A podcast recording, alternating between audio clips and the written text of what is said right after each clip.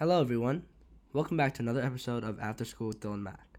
Today we're interviewing Alice Ho, who's a co director of Breast Cancer Clinical Research Unit at Duke University Medical Center.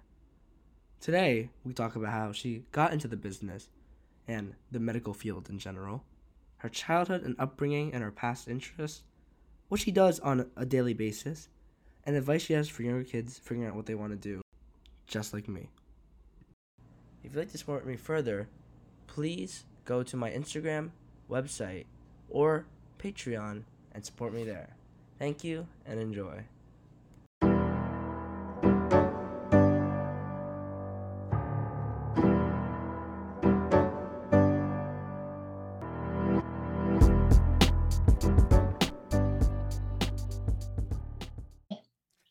Hello, Alice. Um, thank Hi, you so much for being on the podcast today with me. It means a lot. So for the the listeners listening in, wherever they are, um, just you know, give them the full the full rundown. You know, everything and everything. Yeah. Like for example, just just to start us off, just uh, say what you do right as of now. You know what your career is. So, right as of now, I am a radiation oncologist. And what that means is uh, we use x rays in a therapeutic manner, basically to break the DNA of cancer cells and prevent cancer cells from growing. So, there are different types of x rays, different strengths. If you are a radiologist, you're using x rays to diagnose a problem. But in my field, I'm using x rays to actually treat cancer.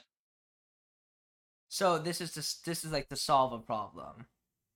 It, It's to solve a problem. Even if you are a radiologist, you're still helping to solve a problem by diagnosing it because you can't solve a problem unless you know what the problem is. But with what I do, the diagnosis has already been made. So I know that there has been a diagnosis of cancer, and I'm using those x rays to shrink the tumors and prevent those tumors from coming back. so I, I just gotta ask, like, was this something? Okay, well before that, we always ask, um, or I always ask a signature question on the podcast, Okay. and it's imagine. Well, for one, where did you actually? We'll talk about all that, like your childhood. So, yeah, so paint a picture for me, right? You're, you're. It's like a, it's like a Tuesday. Like I, I like to say Tuesday, but it's any day of the week. You're you're um, you're like a sophomore, junior in high school, around my age. hmm You know, you just got back from school. Like like what are you doing? You know, trying to like trying to see like would you go straight to your homework? You know, what hobbies did you have? Like you Yeah. know, what was early you you know doing? I guess. So early me, so I grew up in Seattle, Washington. I attended private school.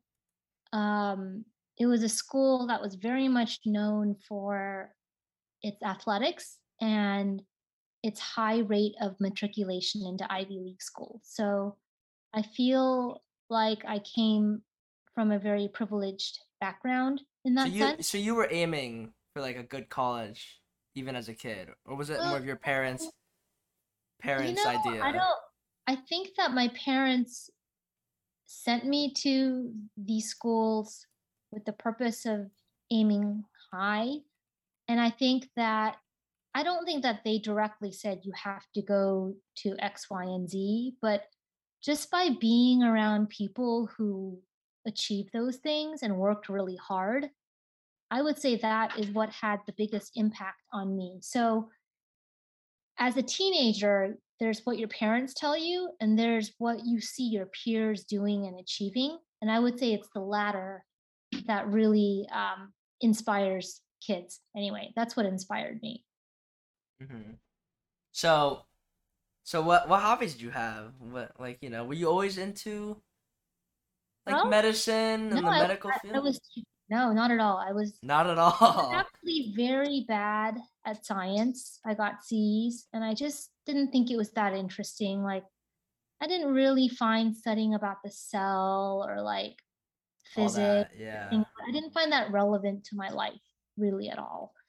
I like the arts, I like humanities, I like writing, I like Well, learning. so ev- everything else except the sciences, really. Yeah, everything else is great, but science, you know, the way they what they teach in high school, um, I mean, that's necessary, but it doesn't really show you what medicine is like. So I had the goal of becoming a journalist, um, like Connie Chung. I don't know if you've heard of her, but she was the No, first like really prominent Asian anchor woman. I know, I can't believe you've never heard of her, but that's okay. She's the first famous anchor woman, Asian American anchor woman. And so I always had the idea of becoming a journalist because I was good at writing. I liked investigating. Um, you know, I liked the idea of like visiting places and reporting on a story and like the excitement. So that was my plan. And I went to, I decided to go to Brown University, um, which of course wasn't good enough for my parents. They were like, What's Brown?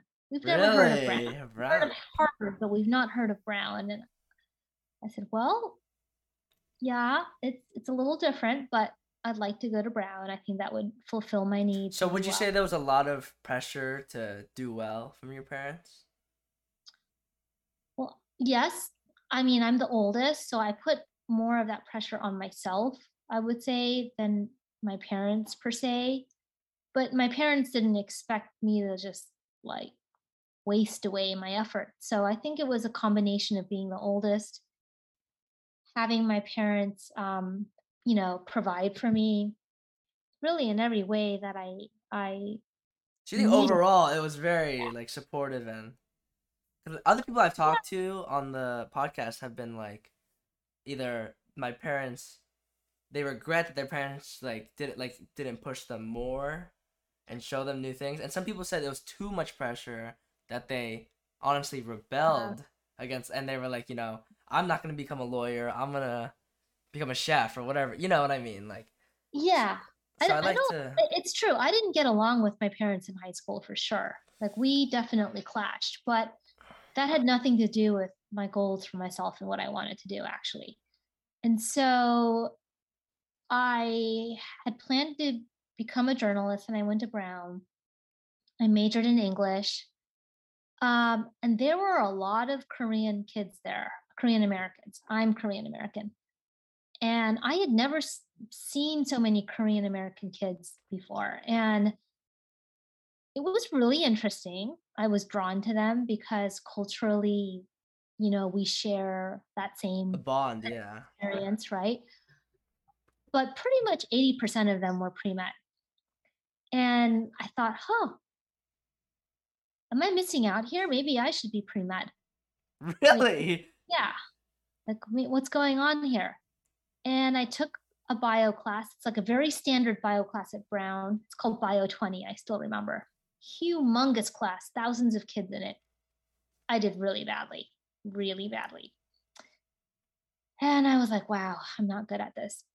And I even remember I, I had this Korean American roommate who was like valedictorian from her public school in Southern California. She grew up in a really poor family, but obviously was a stellar student. yeah Very yeah different background from me.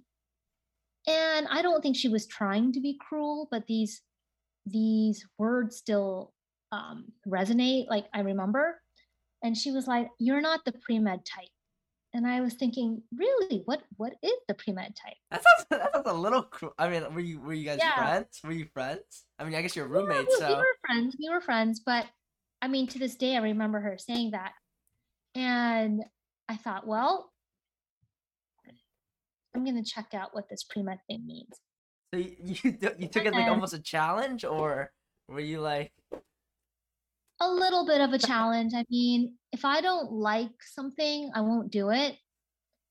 But what happened is that first summer between freshman and sophomore year, I took a trip to North Korea with my father because we had a wow, who was left behind. Yeah. So it was really a unique experience to be able to go to this, like the most tightly regulated country in the world. And this really has nothing to do with medicine. However, that is where I really knew that I wanted to make an impact in my work in a very direct way. You can help the world and people in so many ways. You don't have to be a doctor to do it. And I it's not like I really even saw anybody with a disease there because they were very careful about like allowing what I could see and what I couldn't. But something during that trip clicked for me and I mm. realized there's something just about human connection and medicine that made me want to explore it. But I knew that I was behind, and I knew that I had less background than anybody else. It must have been pretty like demotivating at the time then, huh?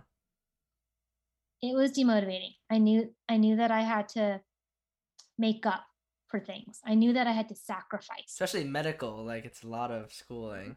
Mhm. I kind of had to rewire my brain in a way. So I thought in a way that is not necessarily advantageous when it comes to doing well on science tests or science classes. So I kind of had to dewire my brain and then rewire it again. And that was painful. That was um, humbling. Um, and slowly my grades got better, not overnight. Sophomore year, I did better. Junior year, I did even better. And by senior year, I was getting straight A's. Wait, so you switched your majors or you were just taking a no, I mean, you don't have to major in biology So I, I don't really know how college works too well. Yeah, I, I majored in English, I minored in music, but I just had to get good grades in my pre med courses, right? And that was a bit of a challenge. So um, by the time I graduated from Brown, my grades had improved vastly, but they weren't good enough compared to people who had done well from freshman Years year. more, yeah. So I did a post-bac. I stayed behind and I took Harvard Extension School classes for a year. And I took biochemistry, I took immunology, and I showed that I had the capacity to actually grasp those classes, you know. And now, what did your were your parents supportive of the whole medical thing from the start, or No, no, not really. But not to be mean. They weren't unsupportive of me. They just didn't want to see me suffer. Like for parents, it's easier if your kid kind of slides into things. And they were like, this is obviously not your natural thing. So why do you wow, a want to lot of people said that to you, go- huh? yeah, why do you want to go against the current? And my mom, who I loved, but I still remember what she said. She was like, even if you do succeed in becoming a doctor one day, you're going to be one of those doctors who are followers. How do you know you're going to be a doctor who's going to ever be a leader? And my dad said, my dad said, why don't you go and become a dentist instead? And nothing against dentists, but I'm just not interested in teeth. So it was a challenge. And the first time I applied, I didn't get in anywhere. And when that happens, like the cards are just stacked against you because they know that it wasn't successful the first time around. So you have to show that something changed the second time around you apply. Let me shut the door. I'm sorry. Oh, no worries.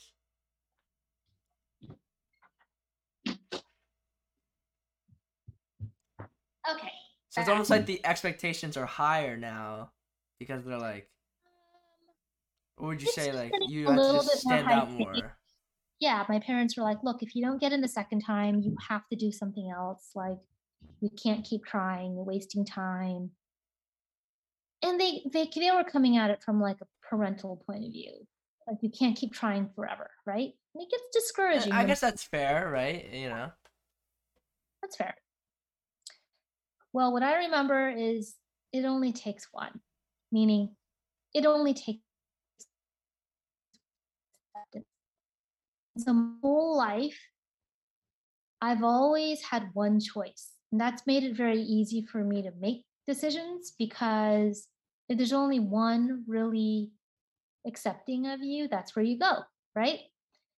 And so I remember when I applied to college, only one quote unquote good college accepted me. That was Brown. That's why I went to Brown. When I applied to medical school, only one school accepted me. It was Tufts. That's why I went to Tufts. And when I applied for jobs, it's not like I it's like, why don't you come? This is a good fit. Do was just an example. That's why I'm here. So it only takes one. The people who have multiple choices, good for them. That's great. But I always tell my students who are applying if you have more than one interview for medical school, that's great. But in the end, if you only have one, you only have two, that's okay. It only takes one.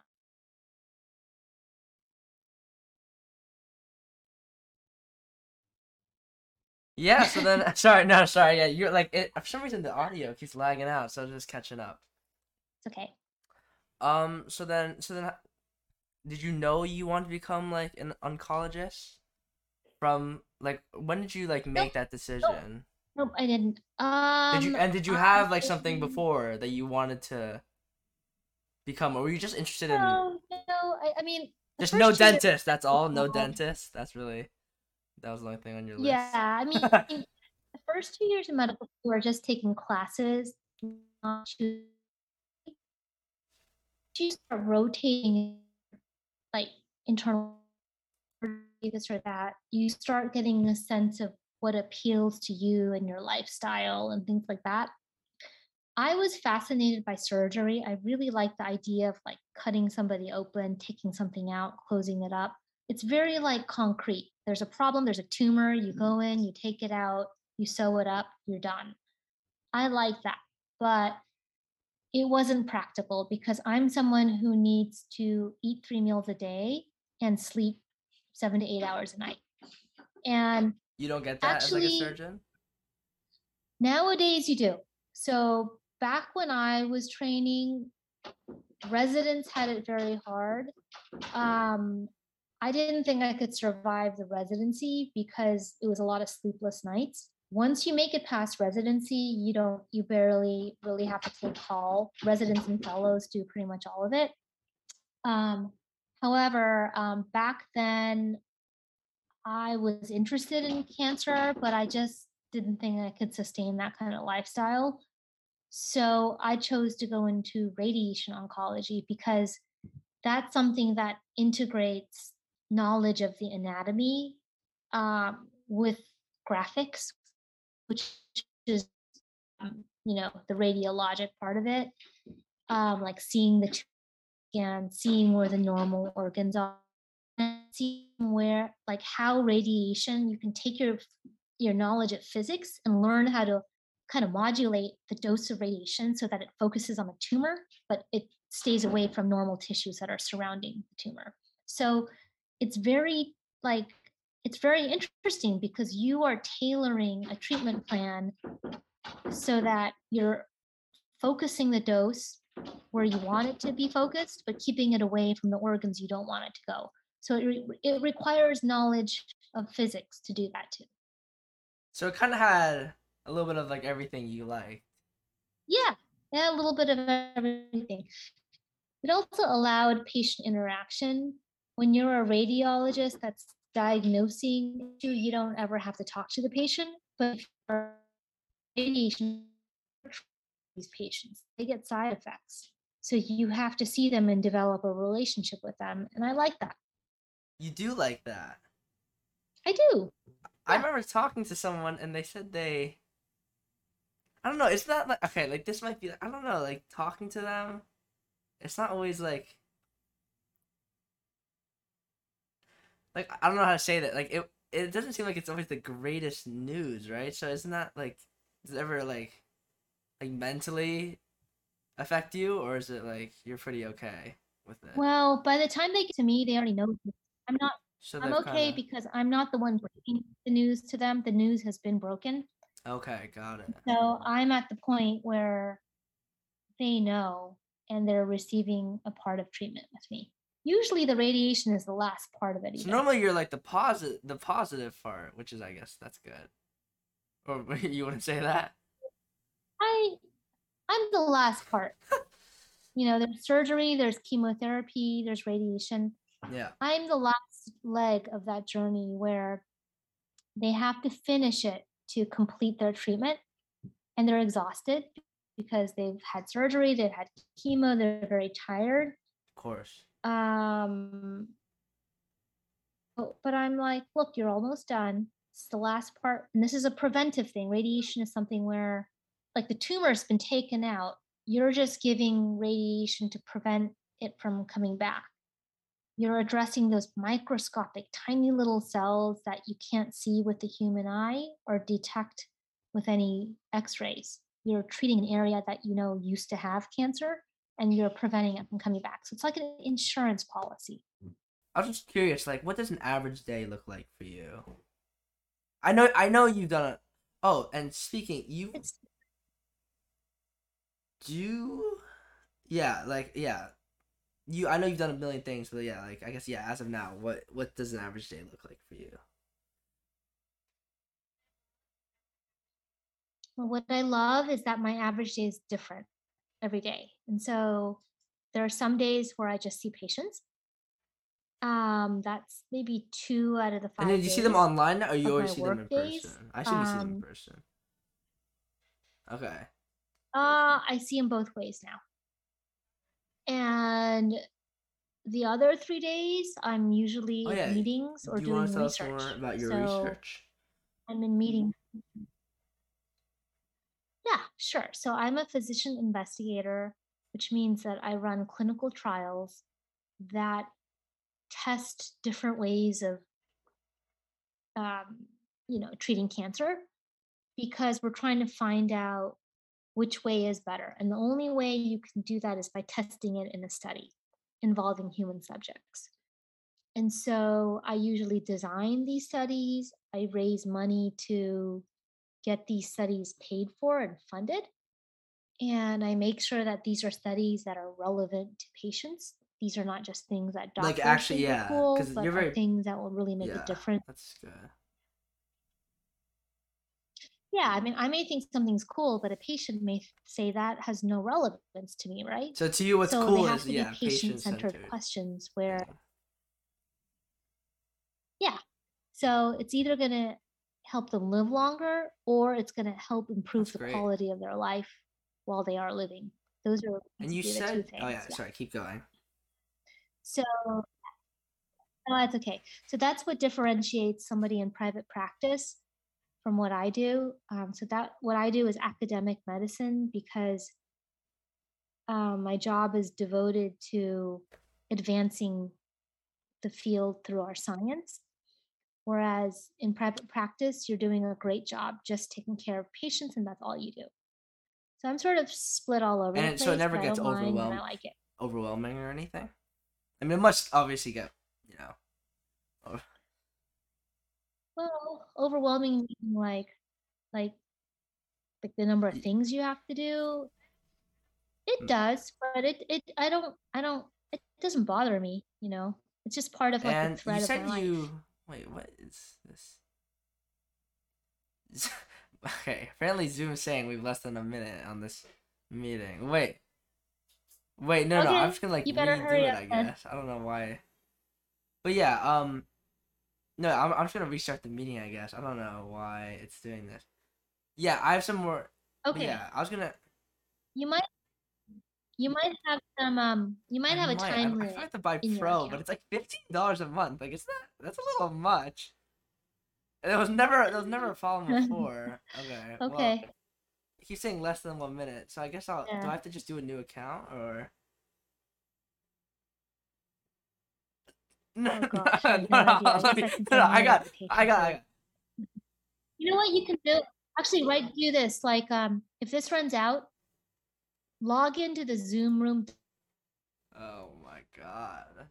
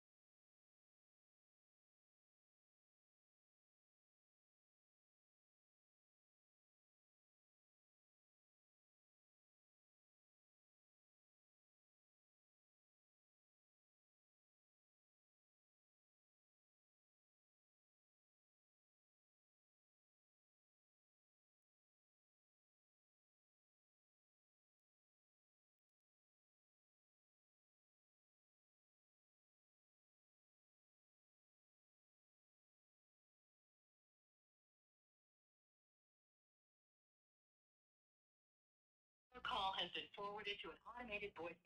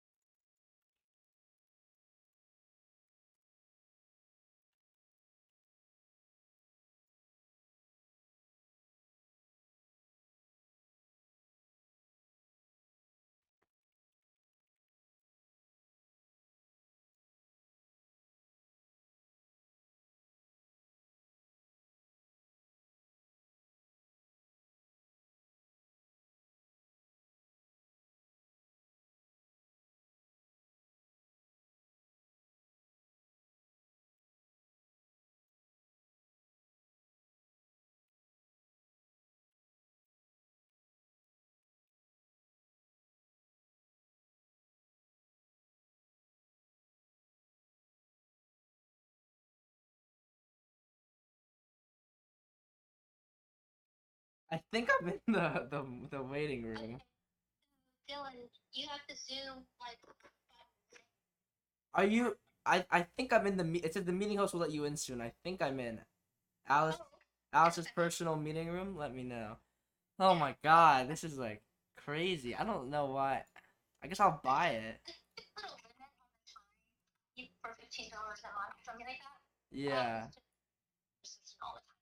Hold on one second. No worry. Oh god, no, because I've I've been I've had podcasts like we're gone for like two. hours.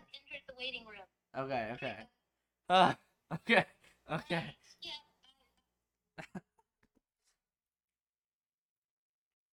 Hello. Okay, you should leave your video off. I think unless you think your Wi-Fi is back to perf. Oh no, it's already lagging out. I think. Yeah, this is the to do it. is Yeah. Oh my god, it's so much better. Better? Okay, so just go on to Dr. Alice Ho. That was always that's Yeah. always the best way to do it. Yeah. know? Well, no, I had a really important Anyway, I question. forget what I I was, was- I was saving it because I was like, I'm not gonna ask it, and it's gonna go away, and now I forgot. Oh yeah, yeah, yeah. No, no, no I remember. Um, Okay, let's so you said you're teaching. I was I was kind of curious about that. How? So Mhm. what what do you teach, and then like how'd you get into that? Is that something you have to train for as well, or is it just like volunteer, like like work, or Well, when you're in academia, academia is about advancing science, but you can't advance anything without teaching the future. And students help you. So, I mean, people taught me to get where I am. So it's just kind of like passing the torch? Or, that no, I don't know if that's a good part saying. of your job. yeah, absolutely. That's that's why I'm doing this podcast with you because if you have an interest in exploring what people do and why, that's a form of teaching, right? I'm all for it. Like um so sure, we'll have medical students, pre-med students, people who are residents trying to become doctors, fellows, at all different levels there are various levels of teaching required. And like teaching there's formal teaching where you're like hey um you know this is the receptor status and these are the biological receptors for breast cancer. You know that's pretty clear. But then there's also mentoring which is really important. Um it's important to have mentors in your career and it's important to be mentors and that's different from sponsorship which is when people put you up for things but you don't necessarily have talks with them when things are not going so well um, and you just need a little personal advice but still it's really helpful that they gave you an opportunity. And there's no such thing as like one perfect mentor or sponsor i've drawn i've had incredible mentors from all walks of life So you at very, so you want to become one of those like value. And- So you you value mentors a lot. That's what I'm getting. I do. I think in a, I think in any field, but especially my field, it's very important. And mentorship is a two-way street. it's not just about the person receiving the mentorship asking, it's about being a good mentor back, mentee back. So, would you say you think like you have a passion for this? I don't know if that that might sound like an easy like like just Um, like what you do for what? now, like or like were you like you think like I don't like. So there's a lot of people like on the podcast that I talk to, right? And this, as you know, is aimed for kids like me, mhm. Kids that are always asked, you know, what's your passion? What do you want to do when you're older, et cetera, et cetera, et cetera. I think your Right? passions change. I don't. The thing is, nothing's fun until you start getting good at it. But it takes a lot of sacrifice to start getting good at Yeah, you know what's funny? And so, am I? ha- Every single person Yeah. on this podcast, I've interviewed like ten people. No one has stuck with what they originally thought they were going to do. That sounds about normal to me. How would know, you know there's a lot of people that are like, like like I want to become those like a, a lawyer, and then he ended up becoming like some sort of fertility clinic owner. Like it's it's such a it's a, such like you never expect it, but like it's cool. And like you said, like those there are those stories. Like you said, like your roommate. I mean, I could never do what your mom is doing. I want. I'd like to, I don't even know but my, my, brain just doesn't work that Like way. no one does in my I- family. Um, I I went to her office once and I spied on her. I sat in her crew room. She looked like a very powerful person who made a lot of money No, I know. I miss her. You know she's in uh. Switzerland now. And I thought, I know Is she's not. she? She's not Well, home. I don't know if if she was home, I, I'd have her really come in. You know, say hi. But it looked really cool, and I'm thinking, that's not. Oh no, no, it was no, it, yeah, oh, it's awesome. when I go there, I'm like, really- ooh, like as a kid, I remember I'd like walk around, and like some people would be a little scared of me, They'd be like, oh, that's that's the son, you know. but anyways, Yeah. for advice for sun, like yeah, so I. I do have a bunch of friends that do listen to this, and I know some of them are into medicine. hmm Maybe not exactly what you're doing, but just in general. hmm What advice, and just in general, what advice would you give kids about you know pursuing either what they either Mhm. think is their passion, is their passion, or just an interest of theirs, you know, and like this goes in Yeah. questions with like like problems that you like mentally problems that you face. How have you been able to like stay motivated? You know, keep at it. Especially with you, you said you had to, you know, took another year, et cetera, et cetera. hmm Well, I was on the Harvard Medical School admissions committee for several years, so I got a lot of experience kind of looking at what people look for. Um, I think first and foremost, you, if you want to be a doctor, you have to clearly show that you have empathy as a person. And that you really empathize with people. And just the basic act of wanting to be near sick people and helping them through a very very difficult time in their life where they're vulnerable and that you consider that a privilege that key fundamental characteristic is not lost. You could be someone who won a, a million awards and has a perfect score and a, on your mcats and a 4.0 but if that basic It's principle gonna- doesn't come across you're not going to get in. Yeah. So empathy and the fact that you really you will sacrifice because that's important and your ability to connect to people on a very basic level that's important if you feel if we feel that you are saying things just to say the right things They can tell. but your heart isn't in it and you're all over the place yeah you got you gotta really tell. want it and not want it just for You the money or the whatever. or the title, right? And if you've been all over the place, like there have been plenty of applicants who've won like awards in business and this and that and whatever, but like, oh yeah, I want to be a doctor at the end of the day. Question is, well, why? How did you get to that journey? Like, you have to be very convincing, you know? So you have to have a story. But if you're sincere, the story is pretty simple. If it's a more complex story, it's fine as long as you can back it up. So, that fundamental wanting to connect with people on a human level and lessen people's pain, I think is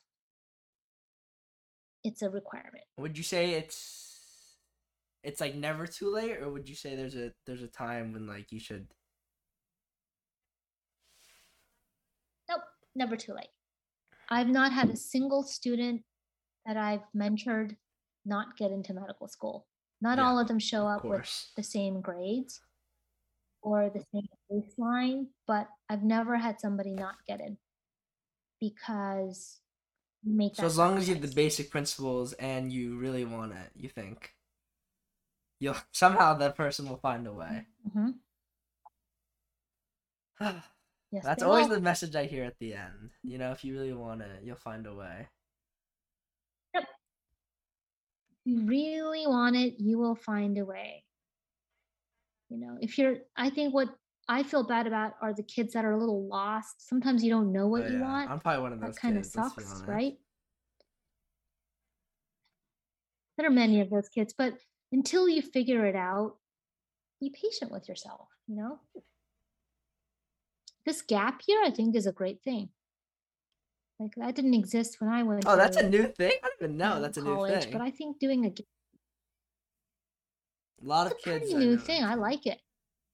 Like people really mature into what they want to do in that gap year. Hmm. Would you have taken a gap year? I think it only strengthens you. Uh, I did take Oh, a I- gap I mean, year. I It, guess, was that, yeah. it wasn't called that back then, but um, I did my post-bac, but I also went into consulting. I went into healthcare consulting and worked in New York City for a couple years. So I took Man, three gap years. lot. A lot. Yeah. So you don't regret any. I you mean, don't. I had a you don't time. regret any experiences. I I assume like they all probably, even even like the Oh. like this. I mean, I wish I was a better student up front so I didn't have to do the post-bac. I, mean, I but bet uh, yeah. Every What can you do? I I, mean, I just wishes they tried harder in any you know in school in general. Uh, I've I've learned Uh, yeah. really. No, I loved high school. I would say Brown. Yeah, Brown was more meh, kind of. I heard college is supposed to be the Yeah, best Brown years of your life. Um, that No. Mm. it was okay. I think Brown is over. I think Brown is a little overrated, but it's a good Yeah. place. I mean, it's a popular place to go to school. My- it's my highly dad regarded loves it, by so- graduate school, so it's fun. He still remembers That's like great. all of the little. Um, I liked it more. I liked it the most. Okay, well, back sound. I think I just like you liked it too to much then, huh? I, I liked it towards the end for sure. Um, but I never gave any money or donated because I just didn't really feel an affinity towards it. Um, ditto for my med school. Um, You still value, I guess, those but experiences. yeah, I mean, I, the- I think I do. I do. So wow, okay, if I hadn't from suffered at Brown, I be suffer. That's huh. Well, no, suffering doesn't mean that it's a bad school. It just means it that has been a you, you good know? thing out of school. It's a good thing. If you sail through things, that's not necessarily Because challenge is the only way to like get better, I guess. That's right. It's the only way you can see your deficiencies, have, learn some humility and resilience. Huh. That's the first time I've ever actually really heard that into words. I mean, if everything always I guess no, because that's how are you interesting. 'cause gonna A learn lot of anything? people always want that. Like people are like, I wish things were going so smoothly, but then I guess if things were always going so smoothly, you'd never like nothing would ever happen. so that's pretty. I don't know. That's interesting to think about. yeah. Anyways, I'm sorry to take up so much time. Thank you so much, Alice, being. That's okay. Dylan, I hope I think this is a wonderful podcast that you're doing, and let me know if you have right. any other questions.